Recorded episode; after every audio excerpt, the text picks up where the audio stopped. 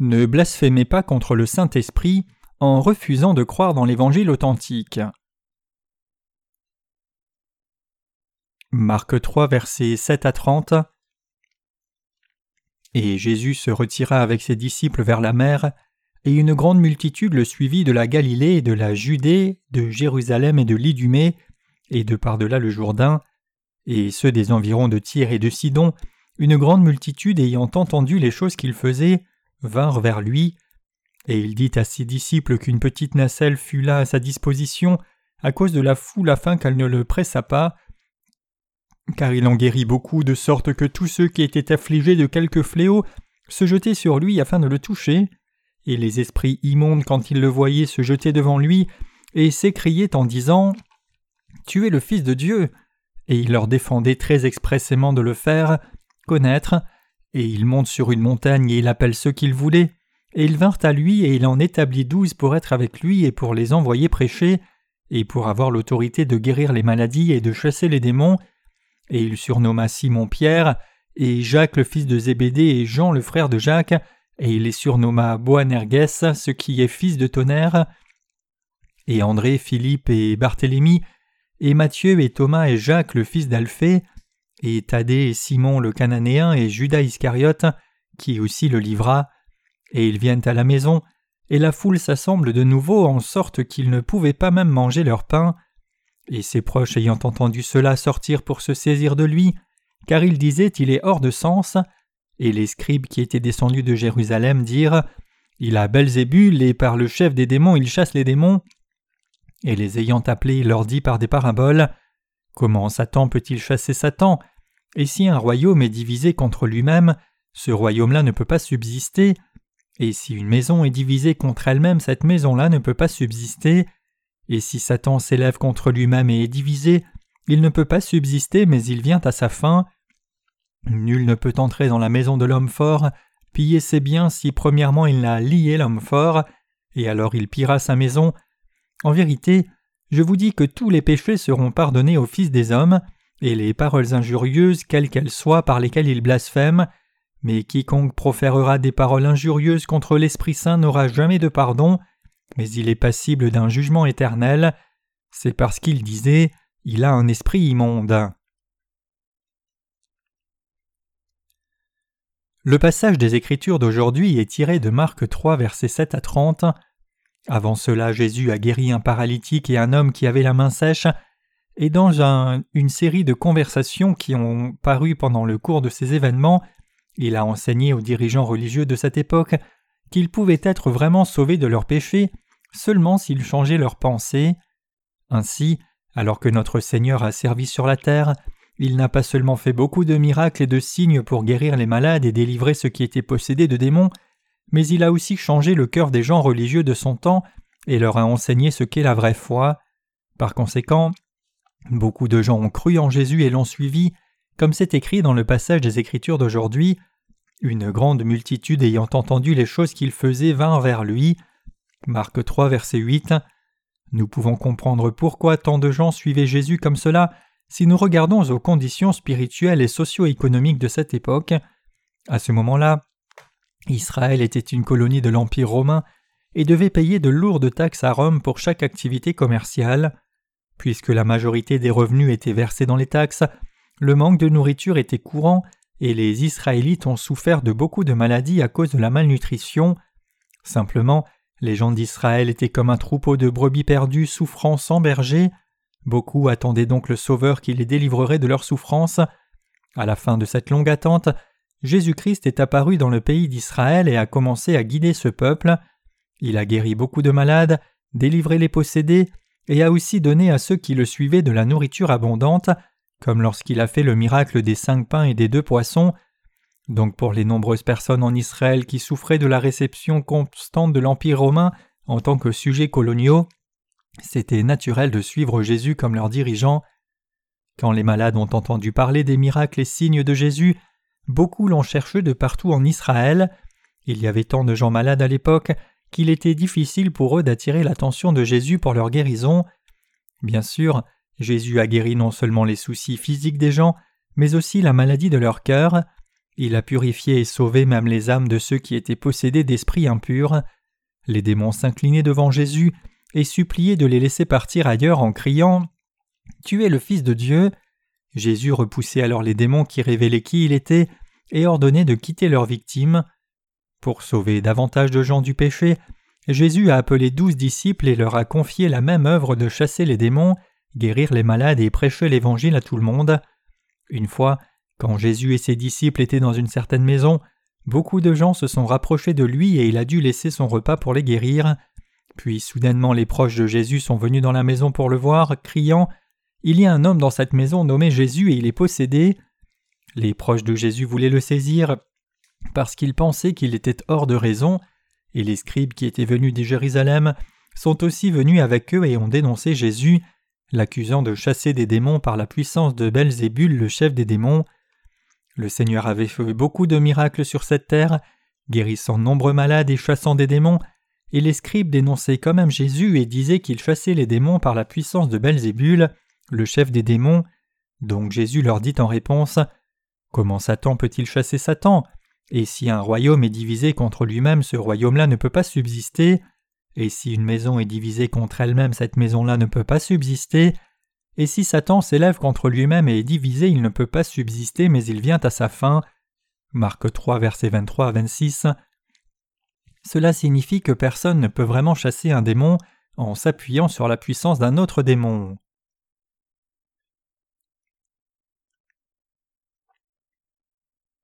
Le Seigneur sauve ceux qui sont oppressés par Satan.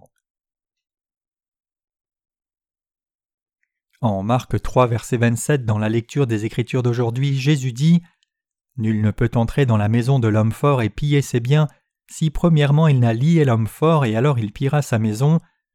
Que signifie ce passage?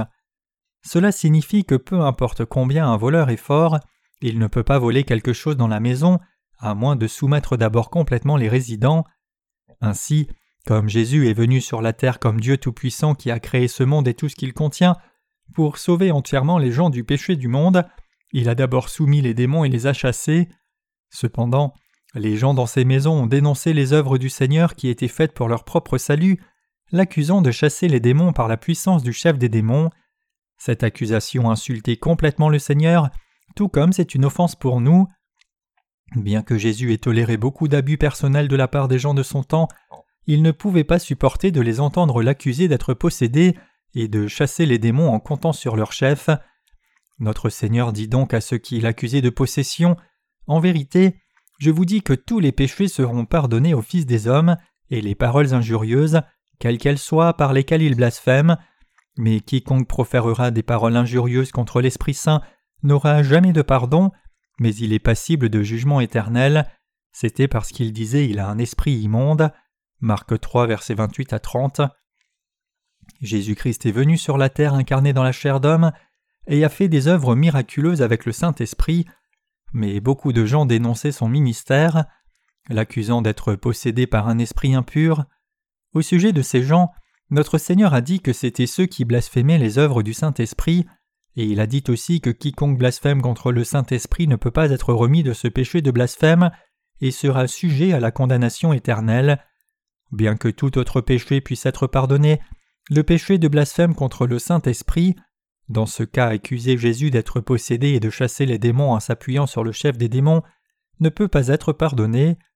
Tout ce que le Seigneur a fait sur cette terre était l'œuvre glorieuse de Dieu, donc c'est une évidence que le péché de blasphème contre cette œuvre juste de Dieu ne peut pas être pardonné mais verra la condamnation éternelle. Sur cette terre, Jésus a chassé beaucoup de démons. Dans ce temps présent aussi, il y a beaucoup de chrétiens qui chassent les démons au nom de Jésus.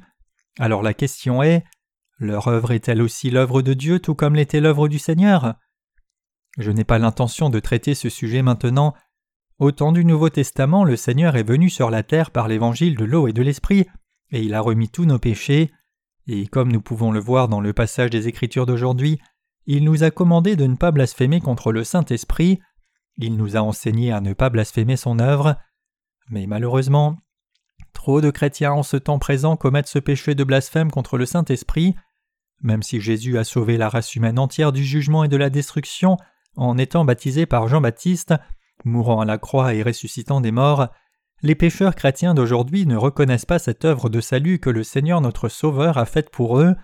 C'est pour cela que je dis ici qu'ils sont tombés dans le péché de blasphème du Saint-Esprit.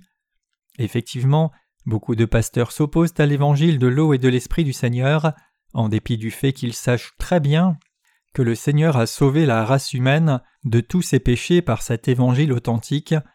C'est le péché de blasphème contre le Saint-Esprit. Le péché de blasphème contre le Saint-Esprit n'est pas autre chose que refuser de croire au ministère de l'évangile de l'eau et de l'Esprit que Jésus a accompli pour notre salut. Et notre Seigneur dit clairement ici que ce péché de blasphème contre le Saint-Esprit ne peut pas être pardonné. Nous prêchons maintenant l'évangile de l'eau et de l'Esprit dans le monde entier, alors que nous croyons de tout cœur dans ce vrai évangile. En même temps que nous faisons cela, nous faisons face aussi à beaucoup d'obstacles des principales dénominations chrétiennes qui nous dénoncent comme des hérétiques. Ce péché ne peut pas être pardonné, et ceux qui le commettent seront condamnés pour toujours pour ce péché. Maintenant, en ce temps présent, le Seigneur a appelé ses disciples et leur a fait prêcher l'évangile de l'eau et de l'esprit, et à travers cet évangile, il a remis tous les péchés de toute la race humaine et a sauvé tous ceux qui croient en ce vrai évangile. Ce n'est autre que vous et moi qui sommes rassemblés ici maintenant, qui sommes de tels disciples du Seigneur qui travaillent avec lui.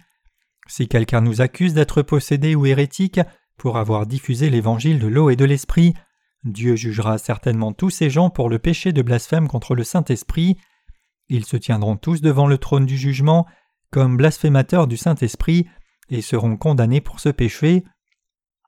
Comme il n'y a absolument aucun moyen d'être remis de ce péché de blasphème, tout ce qui les attend c'est une punition terrifiante. Ainsi, il n'y a pas de moyen d'attendre le salut du tout pour quelqu'un qui s'oppose à l'évangile de l'eau et de l'esprit au lieu d'y croire. Ne pas croire dans l'évangile de l'eau et de l'esprit, c'est ne pas croire dans l'œuvre du salut que le Seigneur a faite pour nous. Cela constitue le péché de blasphème contre le Saint-Esprit, et donc quiconque ne croit pas en l'évangile de l'eau et de l'esprit n'a pas d'autre choix qu'être jeté dans le feu éternel de l'enfer. Si quelqu'un blasphème encore l'œuvre de Dieu, il doit se repentir tout de suite, entendre l'évangile de l'eau et de l'esprit auprès des serviteurs de Dieu, et croire dans cet évangile, car la punition rendue pour le péché de blasphème contre le Saint-Esprit n'est pas seulement une punition temporaire, mais c'est une punition éternelle.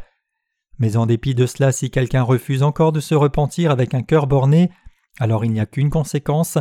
Ces gens ne recevront jamais la rémission de leurs péchés, mais verront tous la condamnation éternelle pour leurs péchés. Nous devons tous réaliser ici combien ce péché de ne pas croire dans l'évangile de l'eau et de l'esprit est sérieux, et combien la punition est grande. Le Seigneur a dit clairement dans le passage des Écritures d'aujourd'hui Quiconque proférera des paroles injurieuses contre l'Esprit Saint n'aura jamais de pardon, mais il est passible du jugement éternel. Marc 3, verset 29. Rappelez-vous clairement de ce passage, car ce n'est pas quelque chose qu'une simple créature comme nous a dit, mais c'est ce que Dieu Tout-Puissant lui-même a dit. Chaque parole du Seigneur est vraie pour toujours. Bien que la parole bénie de Dieu n'ait pas de limite, sa condamnation du péché contient aussi des malédictions infinies. Donc vous et moi devons considérer la parole qui vient de Dieu avec la plus grande attention et méditer encore et encore. En d'autres termes, vous devez réaliser clairement ce qui constitue le péché de blasphème contre le Saint-Esprit pour que vous puissiez éviter de commettre ce péché qui vous rend sujet à la condamnation éternelle. Notre Seigneur est Dieu lui-même, et il est quand même venu sur la terre incarné dans la même chair d'homme que nous. Ce Seigneur a pris tous les péchés de la race humaine en étant baptisé par Jean-Baptiste, et il a été crucifié à mort à notre place pour porter la condamnation de tous nos péchés, et se relevant de la mort, il nous a sauvés, vous et moi, à la perfection. Ainsi Jésus-Christ a expié tous les péchés de la race humaine en venant sur la terre par l'évangile de l'eau et de l'esprit, et nous tous qui croyons dans cette œuvre de salut avons non seulement été sauvés par le Seigneur au moyen de cette foi, mais nous avons aussi reçu le don du Saint-Esprit. Le Seigneur miséricordieux nous a sauvés de tous nos péchés et il a donné le Saint-Esprit béni à nos cœurs. Donc quiconque ne croit pas dans cet évangile de l'eau et de l'esprit qui constitue l'œuvre de salut du Seigneur, ou blasphème le ministère de proclamation de ce vrai évangile, est quelqu'un qui s'oppose à l'œuvre de salut de Dieu. Et puisque c'est vous et moi qui prêchons cet évangile de l'eau et l'esprit en ce temps présent, ceux qui font obstruction à notre ministère sont les blasphémateurs du Saint-Esprit. Nous prêchons maintenant l'évangile de l'eau et de l'esprit dans le monde entier par notre ministère de la littérature, utilisant les publications papier et électroniques. Cependant, certains pasteurs qui ont visité notre site nous accusent d'hérésie et avertissent leurs assemblées de ne pas lire nos livres. Ces pasteurs nous insultent en nous appelant hérétiques, mais ils disent aussi cela à tous ceux qu'ils connaissent. Mais c'est clairement un comportement insensé. Si l'évangile de l'eau et de l'esprit était faux comme ils le disent, alors cela signifierait que Jésus-Christ qui a accompli cet évangile est aussi faux. Donc quand ils disent à leurs adeptes de ne pas croire dans l'évangile de l'eau et de l'esprit, ils leur disent en fait de ne pas croire au Seigneur, le maître de ce vrai évangile et notre Sauveur. Bien sûr, beaucoup parmi les destinataires de nos livres ont reçu la rémission des péchés par l'évangile de l'eau et de l'esprit, et conduisent maintenant leur vie en reconnaissance à cet évangile, qui est à la fois saint bibliquement et simple à comprendre. Mais il y a aussi des gens qui se sont mis du côté de Satan pour s'opposer à l'évangile de l'eau et de l'esprit auquel nous croyons et que nous proclamons de tout notre cœur. À tous ces gens, Dieu leur dit qu'ils commettent le péché de blasphème contre le Saint-Esprit, car non seulement ils refusent de croire dans l'évangile de l'eau et de l'esprit, mais ils font aussi obstruction aux prédicateurs pour empêcher les autres de croire dans cet évangile.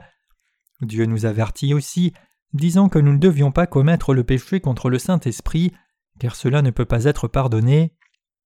En fait, les péchés que nous commettons devant Dieu par nos manquements et faiblesses ne sont pas le problème. Grâce à notre Seigneur, tous ces péchés peuvent être remis en croyant dans l'évangile de l'eau et de l'esprit, mais il y a un péché qui ne peut pas être remis, et c'est le péché de blasphème contre le Saint-Esprit. Quiconque commet ce péché ne sera jamais pardonné, mais verra la condamnation éternelle.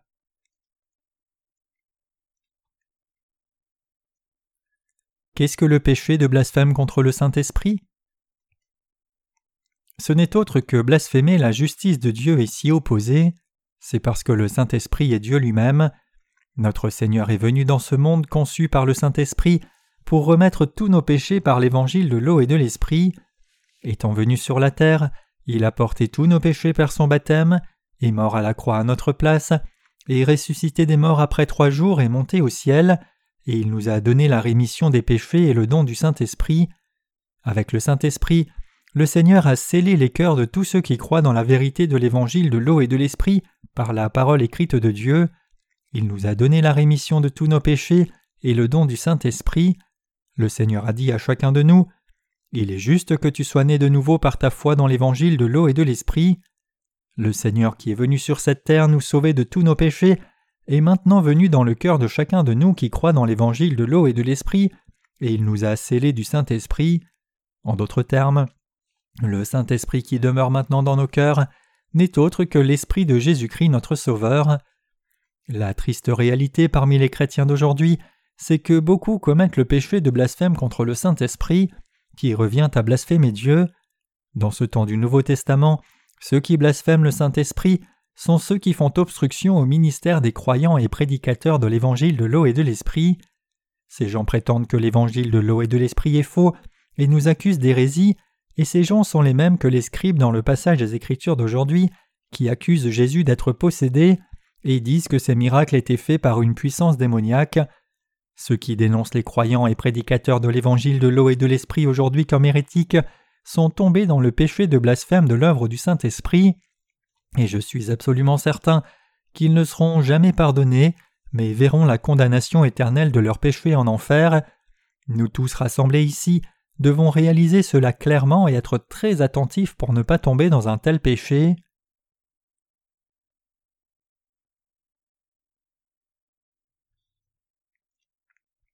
examiner l'évangile de l'eau et de l'esprit de près sur la base des deux testaments. Le Seigneur est venu sur cette terre incarné dans la chair d'un homme pour nulle autre raison que sauver la race humaine entière par l'évangile de l'eau et de l'esprit. Si vous examinez l'évangile de l'eau et de l'esprit de près sur la base de la parole de Dieu, alors vous allez réaliser que le Seigneur Tout-Puissant lui-même a personnellement délivré la race humaine par cet évangile. L'évangile de l'eau et de l'esprit constitue l'œuvre de salut du Seigneur, et c'est la vérité entièrement sans défaut et parfaite. Mais en dépit de tout cela, beaucoup de gens ne croient toujours pas dans l'évangile de l'eau et de l'esprit, et c'est parce qu'ils n'ont toujours pas une claire compréhension de cet évangile. C'est aussi pour des raisons historiques que tant de chrétiens sont ignorants de l'évangile de l'eau et de l'esprit. Bien que cet évangile de l'eau et de l'esprit ait été prêché dans sa forme pure pendant l'ère de l'Église primitive, après le passage de cette période, personne ne le connaissait plus et donc ne pouvait le prêcher. Cela s'est passé parce que des chrétiens inconséquents se sont attachés à un évangile corrompu, à leur propre sauce, proclamant le sang de la croix seule. En conséquence de cela, les chrétiens d'aujourd'hui sont aussi ignorants de l'évangile de l'eau et de l'esprit, mais leur ignorance ne rend pas la vérité moins vraie. L'évangile de l'eau et de l'esprit est la vraie parole de Dieu qui est vraie par les Écritures. Le fait que le Seigneur ait porté tous les péchés de la race humaine une fois pour toutes en étant baptisé par Jean-Baptiste sur la terre est la vérité indéniable. Le fait que le Seigneur soit venu sur la terre incarné dans la chair d'un homme et porté tous les péchés de l'humanité en étant baptisé par Jean-Baptiste et versé son sang à mort à la croix pour payer le salaire de ses péchés, soit ressuscité des morts et nous ait ainsi sauvés vous et moi, c'est l'œuvre de l'évangile de l'eau et de l'esprit, et c'est l'œuvre même du Dieu Tout-Puissant et majestueux. Mais loin de croire en cette œuvre indéniable du salut que Jésus a accomplie pour nous sauver des péchés du monde et expier tous nos péchés, beaucoup de chrétiens blasphèment en réalité son œuvre. Qu'arrivera-t-il à tous ces gens alors? Tout comme Dieu le dit ici dans le passage des Écritures d'aujourd'hui, ils ne seront jamais pardonnés du péché de blasphème du Saint-Esprit, mais verront la condamnation éternelle. Ce sort attend tous ceux qui ne croient pas dans l'évangile de l'eau et de l'esprit même s'ils le connaissent, et le même sort attend aussi tous ceux qui rejettent cet évangile après y avoir cru pour un temps. Aucun d'eux ne peut échapper à la condamnation éternelle du péché. Quelle longueur ont nos vies même si nous vivions longtemps? Vivrions-nous mille ans? Non. Nos vies sont courtes et éphémères. Nous sommes ici sur la terre seulement pour un peu de temps. Si vous manquez de réaliser cette vérité dans ce court temps que vous avez sur la terre, et que vous vous opposez plutôt à la vérité, c'est-à-dire si vous refusez de croire que Dieu a sauvé la race humaine entière de tous ses péchés par l'évangile de l'eau et de l'esprit, alors vous blasphémez Dieu Tout-Puissant, et puisque vous commettriez alors le péché de blasphème contre Dieu, vous ne seriez jamais remis de ce péché. Nous devons tous réaliser cela clairement, et nous devons nous rappeler de cette leçon tout le temps. Nous devons être très attentifs à ne jamais commettre un tel péché de blasphème contre le Saint-Esprit. Si vous trouvez toujours difficile de croire dans l'évangile de l'eau et de l'esprit, alors continuez de lire la parole de Dieu diligemment et priez fort que Dieu vous donne la vraie foi, et croyez simplement la parole de Dieu. Le Seigneur a dit clairement ici que ne pas croire dans cet évangile de l'eau et de l'esprit c'est le péché impardonnable. Aujourd'hui, beaucoup de chrétiens préfèrent faire des miracles et signes au nom du Seigneur même s'ils ne connaissent pas l'évangile de l'eau et de l'esprit et s'appuient seulement sur le sang de la croix c'est-à-dire un demi-évangile, mais s'ils sont clairement des pécheurs dont le cœur reste pécheur, ils font obstruction à notre ministère de diffusion de l'évangile de l'eau et de l'esprit en disant que cet évangile est faux.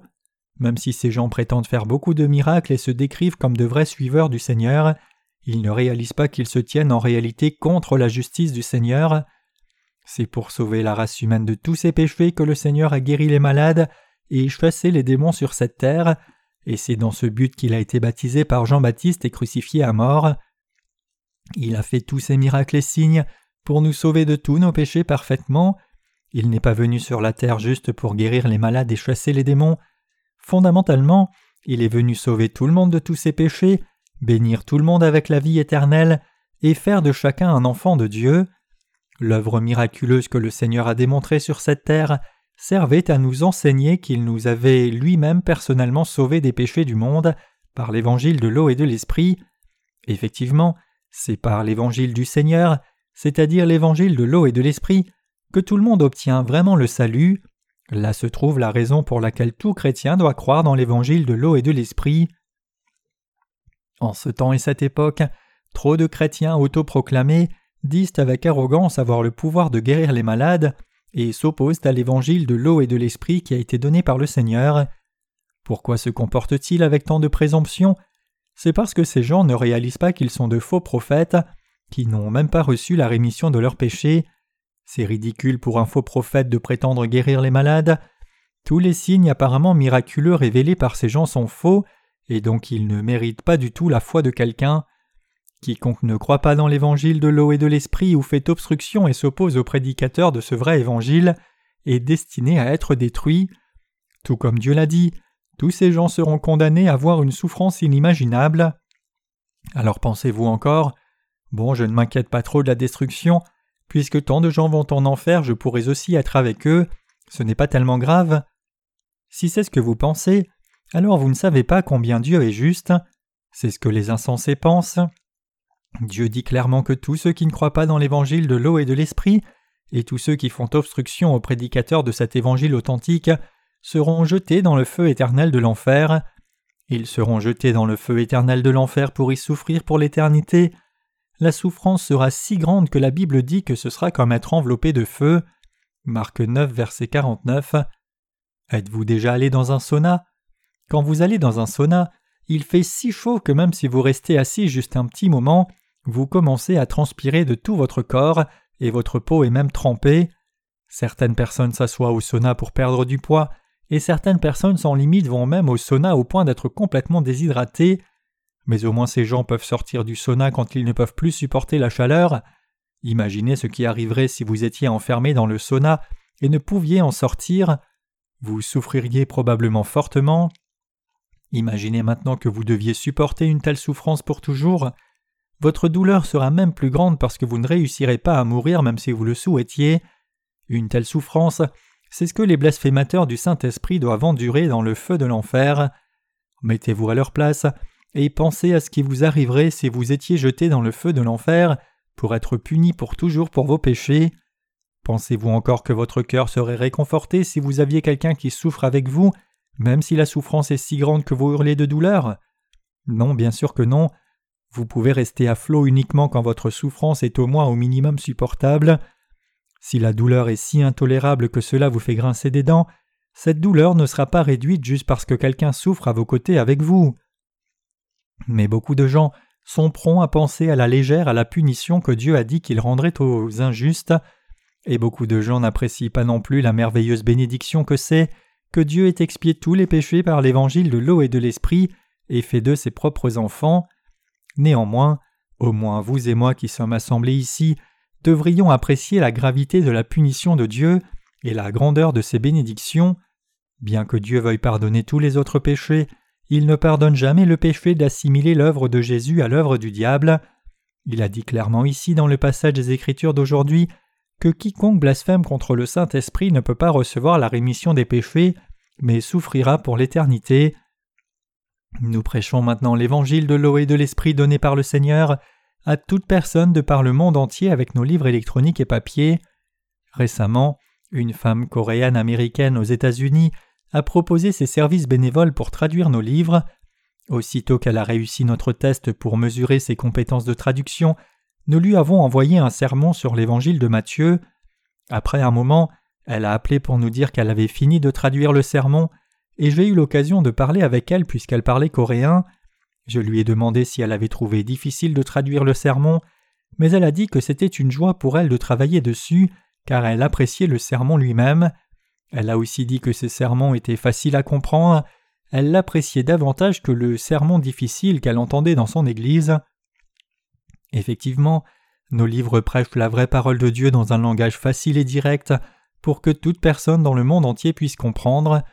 Donc cela ne me dérange pas du tout quand certaines personnes soulignent que mes sermons sont parfois trop simples et pas assez sophistiqués.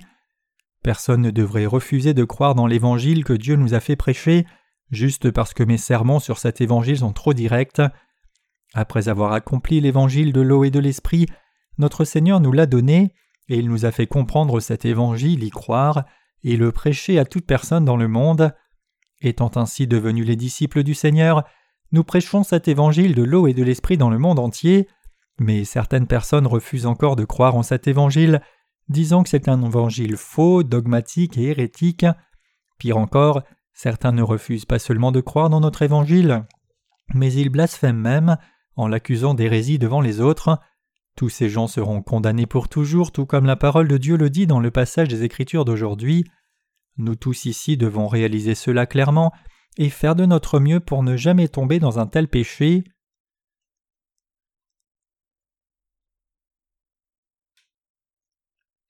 L'histoire de l'Église s'étend sur plus de 2000 ans. À travers la majorité de l'histoire de l'Église, les chrétiens ont servi et prêché l'évangile du sang de la croix seule. Bien que l'évangile de l'eau et de l'esprit ait été existant avant 313 après Jésus-Christ, quand l'empereur romain a amené l'édit de Milan pour déclarer le christianisme religion d'État de Rome, depuis lors seul le sang de la croix a été prêché, c'est parce que la plupart des chrétiens ne sont pas conscients de cette histoire qu'ils n'ont pas pu prêcher l'évangile de l'eau et de l'esprit. Ce n'est pas parce que l'évangile serait d'une manière un faux évangile qu'ils l'ont négligé. Le vrai évangile est l'évangile de l'eau et de l'esprit. Les faux chrétiens sont ceux qui ignorent ce vrai évangile de l'eau et de l'esprit et prêchent seulement le sang de la croix. Ainsi, puisque le sang de la croix seul a été prêché comme l'évangile toutes ces années, beaucoup de chrétiens trouvent difficile d'accepter directement l'évangile de l'eau et de l'esprit que nous prêchons.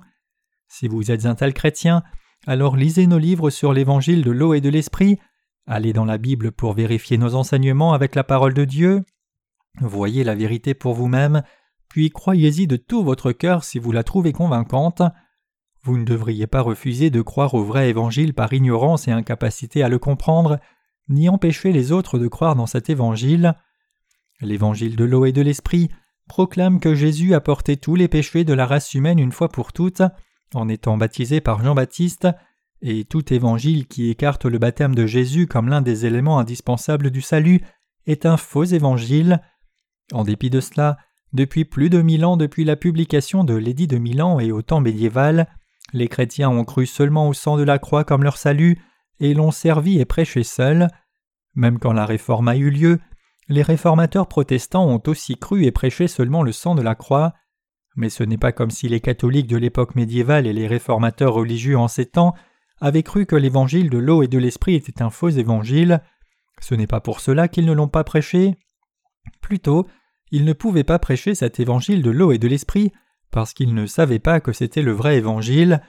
Effectivement, ils ne savaient même pas qu'il y avait un tel évangile parfait. Certaines personnes peuvent alors considérer comme étrange que tant de chrétiens aient cru un faux évangile pendant plus de mille ans, et que c'est seulement en ce temps présent que l'évangile de l'eau et de l'esprit, le vrai évangile, soit prêché. Mais ils devraient d'abord se tourner vers la Bible pour voir si notre évangile est juste ou faux, et si c'est juste alors ils devraient y croire. La Bible dit que les gens de Bérée étaient plus attentifs que ceux de Thessalonique, en ce qu'ils recevaient la parole avec empressement et sondaient les Écritures chaque jour pour voir si les choses étaient telles. Acte 17, verset 11. Ce passage montre que les gens de Bérée ont examiné les enseignements de l'apôtre Paul sur la base de la parole de Dieu, et quand ils ont vu que les enseignements de Paul étaient corrects bibliquement, ils y ont cru. Comme ces gens de Bérée, tout le monde doit croire dans l'évangile de l'eau et de l'esprit. L'évangile de l'eau et de l'esprit est le vrai évangile. Bien sûr, le sang de la croix constitue aussi un élément de l'évangile de l'eau et de l'esprit, mais croire en cela seul et servir cela seul, c'est croire et servir un demi-évangile faux. Maintenant même tous les chrétiens de par le monde entier doivent se détourner de leur foi inutile et revenir au parfait évangile de l'eau et de l'esprit. C'est pour cette raison que nous prêchons maintenant cette parole de vérité de l'Évangile à tout le monde de par le monde. Le sermon d'aujourd'hui sera aussi traduit en beaucoup de langues pour être diffusé dans le monde entier. Donc ce sermon que je donne maintenant n'est pas seulement adressé à vous assemblés ici, ce que je vous prêche maintenant est en fait prêché aux gens dans le monde entier. Ce que la parole de Dieu dit dans la Bible, c'est ce qui est important. Les circonstances de notre foi ne sont pas ce qui est important. Qu'est-ce que Dieu dit alors? À tous en ce temps présent qui s'opposent à ceux qui prêchent l'évangile de l'eau et de l'esprit, le Seigneur leur dit que quiconque blasphème contre le Saint-Esprit ne peut pas être pardonné, mais verra la condamnation éternelle. Chaque chrétien aujourd'hui devrait se rappeler toujours de cet avertissement du Seigneur. Chacun dans ce monde doit croire en Jésus-Christ qui est venu par l'évangile de l'eau et de l'esprit comme son sauveur, et tout le monde doit aussi réaliser et croire que Christ a porté et remis tous les péchés de la race humaine une fois pour toutes par cet évangile authentique. Il est mal de vous opposer à cet évangile de l'eau et de l'esprit juste parce que vous l'ignorez, et il est aussi mal de croire seulement au sang de la croix juste parce que c'est tout ce que vous connaissez. Ce qui est absolument important, c'est la sagesse de savoir ce qu'est la vérité réelle, et si oui ou non vous comprenez et croyez l'évangile de l'eau et de l'esprit. Ce que les autres croient n'est pas ce qui est réellement important, quel est le vrai évangile que le Seigneur nous a donné? L'évangile de l'eau et de l'esprit est-il le vrai évangile? Ou le sang de la croix seul constitue-t-il le vrai évangile? Ce qui est important, c'est que vous vous posiez de telles questions et qu'avec ces questions vous en veniez à comprendre quel est le vrai évangile et que vous croyiez dans ce vrai évangile. N'accordez pas d'attention à ce que vos voisins croient ou comment ils croient, ou sur ce sujet ce que la majorité des chrétiens d'aujourd'hui croient. La seule chose qui est importante pour chacun qui croit vraiment en Dieu est de connaître et croire l'évangile de l'eau et de l'esprit dont Dieu parle dans la Bible. Donc je demande à chacun de vous de croire dans la parole du Seigneur, croire dans l'évangile de l'eau et l'esprit qui est clairement révélé dans cette parole de Dieu, et ainsi recevoir la rémission de vos péchés. Ne commettez pas le péché de blasphème contre le Saint-Esprit. Je ne veux pas que vous commettiez ce péché de blasphème contre le Saint-Esprit et ne soyez pas pardonnés pour souffrir pour toujours de la condamnation éternelle. Les jours de ce temps présent sont comptés. Récemment en France, deux enfants de familles d'immigrants ont été électrocutés en essayant de fuir un endroit après avoir volé dans un magasin. Bien que beaucoup d'immigrants en France font de leur mieux pour donner une bonne éducation à leurs enfants et les préparer pour le marché du travail, il semble qu'il n'y ait pas tellement de travail disponible pour les immigrés dans ce pays. Ils sont dans le cercle vicieux de la pauvreté. C'est pour cette raison que ces deux enfants d'immigrés sont devenus des voleurs. Un certain membre de cabinet du gouvernement français a appelé ses enfants de deuxième et troisième génération d'immigrés de la saleté. Comment supposez-vous que les enfants de ces citoyens immigrés ont réagi à cela? C'était naturel qu'ils réagissent par un soulèvement en disant Ne sommes-nous pas des citoyens français mais de la saleté? Comment un membre de cabinet peut-il dire de telles choses?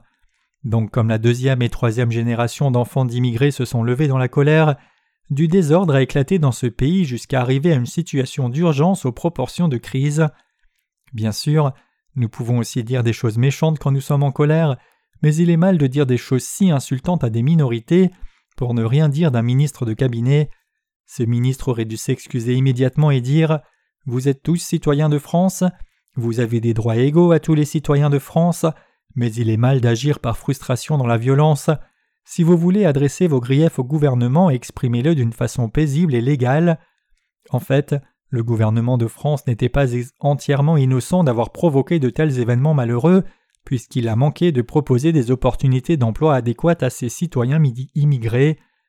Concernant les temps de la fin, la Bible dit que des nations se lèveraient contre des nations et royaumes contre royaumes, et il me semble qu'un tel temps est très proche. Le monde est frappé de ruptures culturelles et de blessures raciales et ethniques, avec chaque groupe ethnique pour lui-même. Tout comme c'est écrit dans la Bible, juste sous nos propres yeux, nous voyons des nations se lever contre des nations, royaume contre royaume, et des famines et des astres se produire. Ces choses arrivent dans le monde entier. Je suis certain que vous pouvez déjà le sentir. Le monde dans lequel nous vivons est extrêmement dur et chaotique. Notre Seigneur dit que quand ces choses commenceront à se produire, nous devrons réaliser que son retour sera imminent. Une fois que ces désastres commencent à frapper, ils augmentent comme une boule de neige qui roule. Défiant toute tentative de les contrôler, ils se répandent rapidement dans une plus grande magnitude encore. Mais mes chers croyants, n'ayez pas peur car Dieu nous a dit Je vous donnerai la pluie en sa saison, la pluie de la première et la pluie de l'arrière-saison. Deutéronome 11, verset 14. La première pluie désigne l'Église primitive.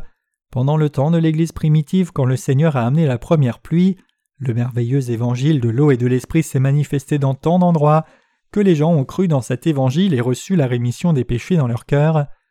Alors quand Dieu amènera-t-il cette pluie de l'arrière-saison? Ce n'est autre que ce temps présent que nous vivons, où le Seigneur amène la pluie de l'arrière-saison.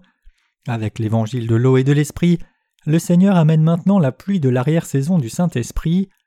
Tout comme il l'a fait au temps de l'Église primitive, le Seigneur a suscité les croyants dans l'évangile de l'eau et de l'esprit en ce temps présent aussi, et il a fait que les serviteurs de Dieu prêchent cet évangile dans le monde entier.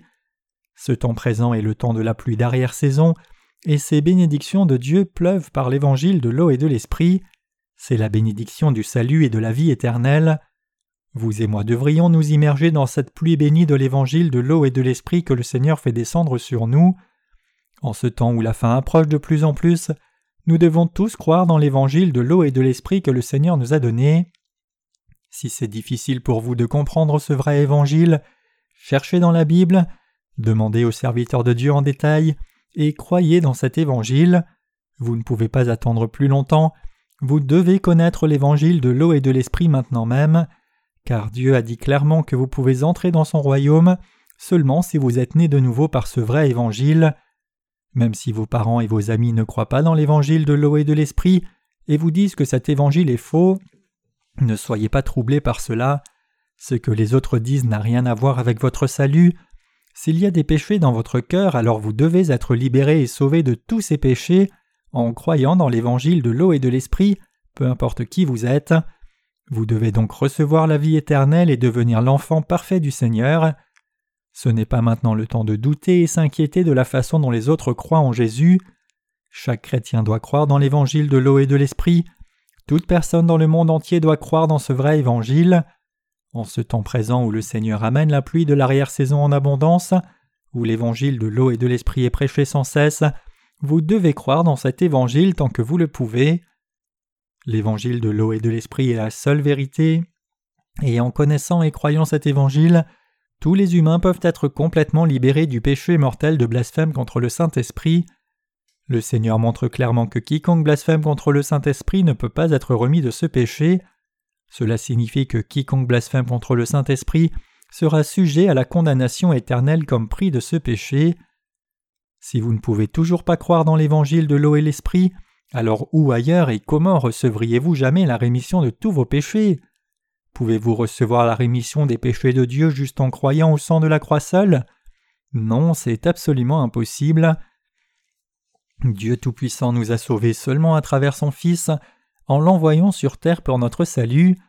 Dieu nous a sauvés par l'œuvre du salut que Jésus-Christ a accompli en venant sur la terre, étant baptisé par Jean-Baptiste, mourant à la croix et ressuscitant des morts. En bref, le Seigneur nous a sauvés par l'évangile de l'eau et de l'esprit. Avec cet évangile de l'eau et de l'esprit, Dieu a expié tous les péchés de la race humaine entière en transcendant le temps et l'espace.